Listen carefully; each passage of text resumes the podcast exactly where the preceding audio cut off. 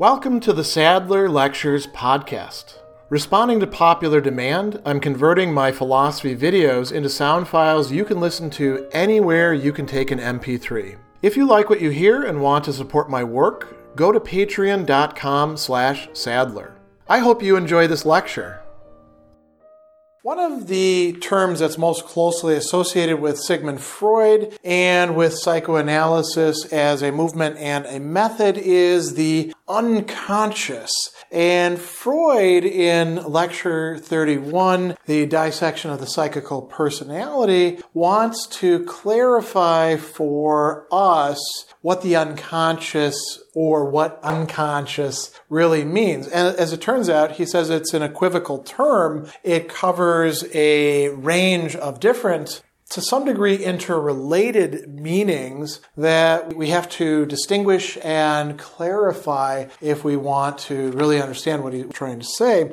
He begins by talking about resistance, and he says that the whole theory of psychoanalysis is, as you know, built up on the perception of the resistance offered to us by the patient when we attempt to make his unconscious conscious to him. And that's really central to psychoanalysis, right? The idea is that you have some things going on that you, you don't really know about, and they can be located in something that we could almost think of like a bucket that you know, is the unconscious. We're going to pull things out of the bucket. Not the best analogy, of course, but, you know, the patient resists and doesn't want to hear certain things or they misrecognize. And so this is a key insight on the part of Freud. He says that the objective sign of this resistance is that his associations fail or depart widely from the topic that's being dealt with. They start ranging into other things. He may also recognize the resistance subjectively by the fact that he has distressing feelings when he approaches the topic. But this last sign may also be absent. And he says, We say to the patient, we infer from his behavior, he's now in a state of resistance. And he replies, I, I don't know anything about that, and is only aware that the associations have become more difficult. And in this case, Freud says we can talk about even the resistances being unconscious, that the patient is not aware of them, even though as an observer, the psych psychoanalyst might be aware of them.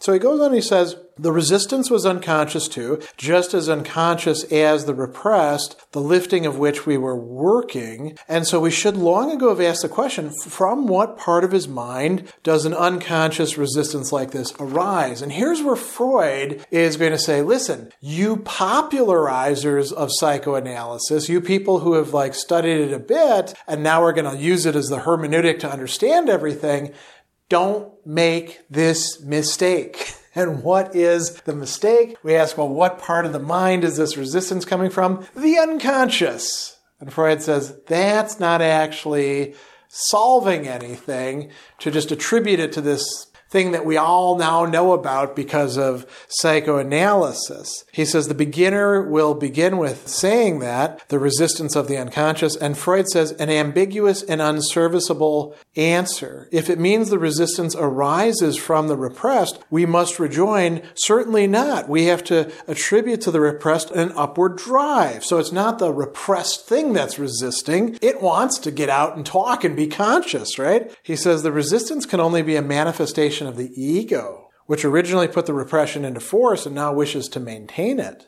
Now, if that's the case, that means that part of the ego is now unconscious. So that's a bit of a problem for the people who want to say, oh, so the ego is what's conscious. It's your thinking, aware self, and then there's this whole unconscious stuff underneath it. No, a good portion of the ego at any given time is itself unconscious. So he says, since we've come to assume a special agency in the ego, the superego, which represents demands of a restricting and rejecting character, we can say that repression is the work of this superego, and it's carried out either by itself or by the ego in obedience to its orders. If we're met by the case of resistance in analysis not being conscious to the patient, this means Either that in quite important situations, the superego and the ego can operate unconsciously, or that portions of them, the ego and the superego themselves, are unconscious. So this is a very different portrayal by Freud of these, you know, superego, ego, key ideas of psychoanalysis. Very different than what his popularizers have sometimes portrayed them as. And he goes on and he says, in the face of the doubt whether the, the ego and superego are themselves unconscious or merely produce unconscious effects, we have decided in favor of the former personality. This doesn't mean that the entirety of the ego is unconscious. If that was the case, we wouldn't be having any conversation at all about the ego because we obviously are using, in Freudian senses, our egos to have this, this very investigation going on. But, as he says, large parts of the ego and the superego at any given time are unconscious. Now, the question then is all right, unconscious in what way? What, what do we actually mean when we're talking about something being unconscious or the unconscious.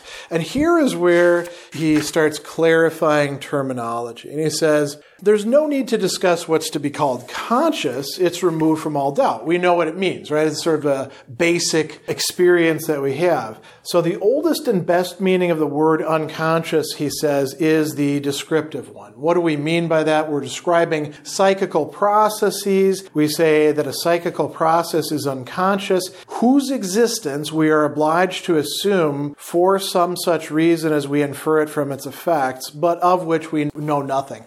So, I mean, this is really a metaphysical conception, isn't it? Where we're saying it's sort of like a, there's a cause and we infer the cause from its effects. We don't actually know the cause directly, but we observe the effects and we say there must be something lying behind these.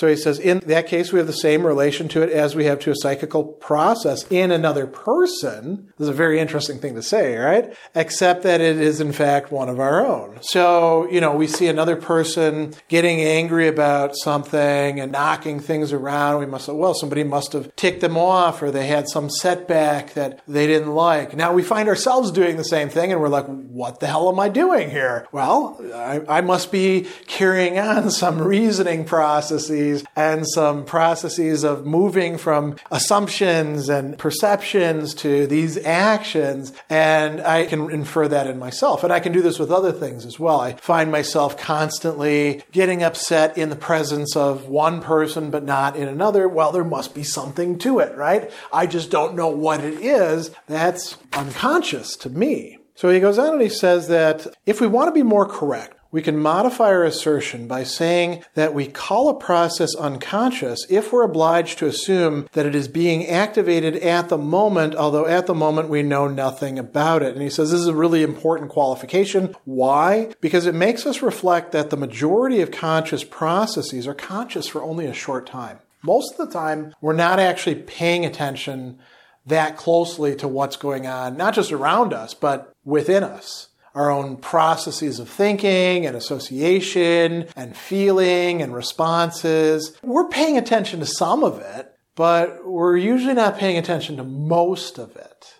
And we can direct our attention. We can look at, well, I'm going to do some mindfulness now and, you know, pay attention to my breathing. And wow, my breath sounds kind of weird. Okay, I was unconscious of that before, but now I can be conscious of that. So he says that this makes us realize that things can become latent, but they can easily become conscious again. We might also say they had become unconscious if it were at all certain that in the condition of latency, they are still something psychical. Again, he says that so far we'd have learned nothing new, nor should we have acquired the right to introduce into the concept of unconscious into psychology. But then come the parapraxes. In order to explain a slip of the tongue, we find ourselves obliged to assume the intention was to make a particular remark was present in the subject, right? So we we look at this association stuff, and a lot of that has been carried on unconsciously. And so uh, he says, from this experience, we obtain the right to pronounce something as something unconscious, what had been described as latent.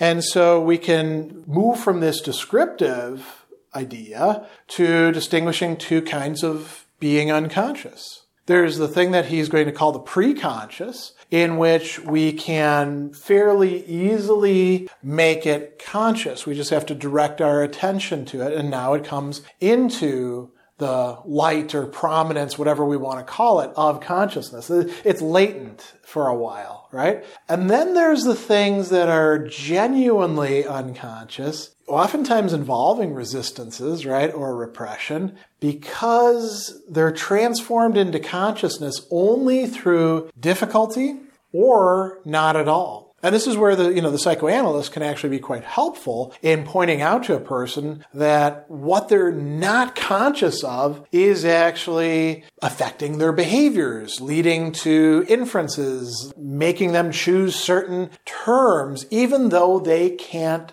be aware of it, even though they can't understand in the experiential sense why it's happening. They could understand it in a cognitive sense, though. So he, he goes on and he says that in this case we have a considerable expenditure of effort. And so he says, in order to escape the ambiguity as to whether we mean the one or the other unconscious, we're going to call the unconscious, which is only latent and easily becomes conscious, preconscious, and use the term conscious for the other. Now we have three terms conscious, preconscious, unconscious. And he says this, you know, would be very simple if it remained like that. But there's another wrinkle uh, there, as a matter of fact, we use unconscious in a third sense, he says, in which we're referring to something like a system. He uses the adjectives topographical and systematic to describe it. He also talks about it as being in the, the unconscious in the truly dynamic sense. And so he talks about a conflict between the ego and the system unconscious, which he's going to now actually dispense with. And he says, I've used the word more and more to denote a mental province rather than a quality of what's mental. The discovery is actually an inconvenient one. because portions of the ego and superego as well are unconscious in the dynamic sense. But we can realize, he says, we perceive that we have no right to name the mental region that's foreign to the ego, the system, unconscious, since the characteristic of being unconscious is not restricted to it. He says, fine, we're not going to use this term unconscious in the systematic sense, and we will give what we have hitherto so described a better name, one no longer open to misunderstanding. And he takes this from a verbal usage of Nietzsche and talks about the id, the S in German, right? The, the it that's within us, that drives us. And there's a lot more to be said about that here. The last thing that we need to bring up is that Freud tells us that we have to be very careful not to try to identify things too closely. The ego is not the same thing as the conscious. The superego is not the same thing as the preconscious. The id is not the same thing as unconscious. There are parts of the ego and the superego that are unconscious. The id is very often unconscious, although you could say parts of it are actually pretty pre-conscious. The parts that are lustful or gluttonous or whatever you want. The entirety of the id, probably not, right? But you, you can't easily identify these with each other. And here he's got this, you know, really interesting metaphor or analogy of the hill country plains and chains of lakes with the mixed population to try to explain that. And the, and the point that he's trying to make there is don't don't identify these three things here with these other three things here. Conscious, preconscious, unconscious is not the same thing as ego, superego, and id.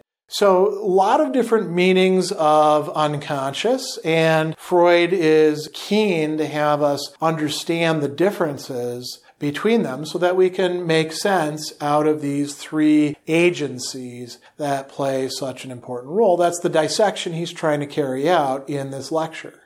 Special thanks to all of my Patreon supporters for making this podcast possible.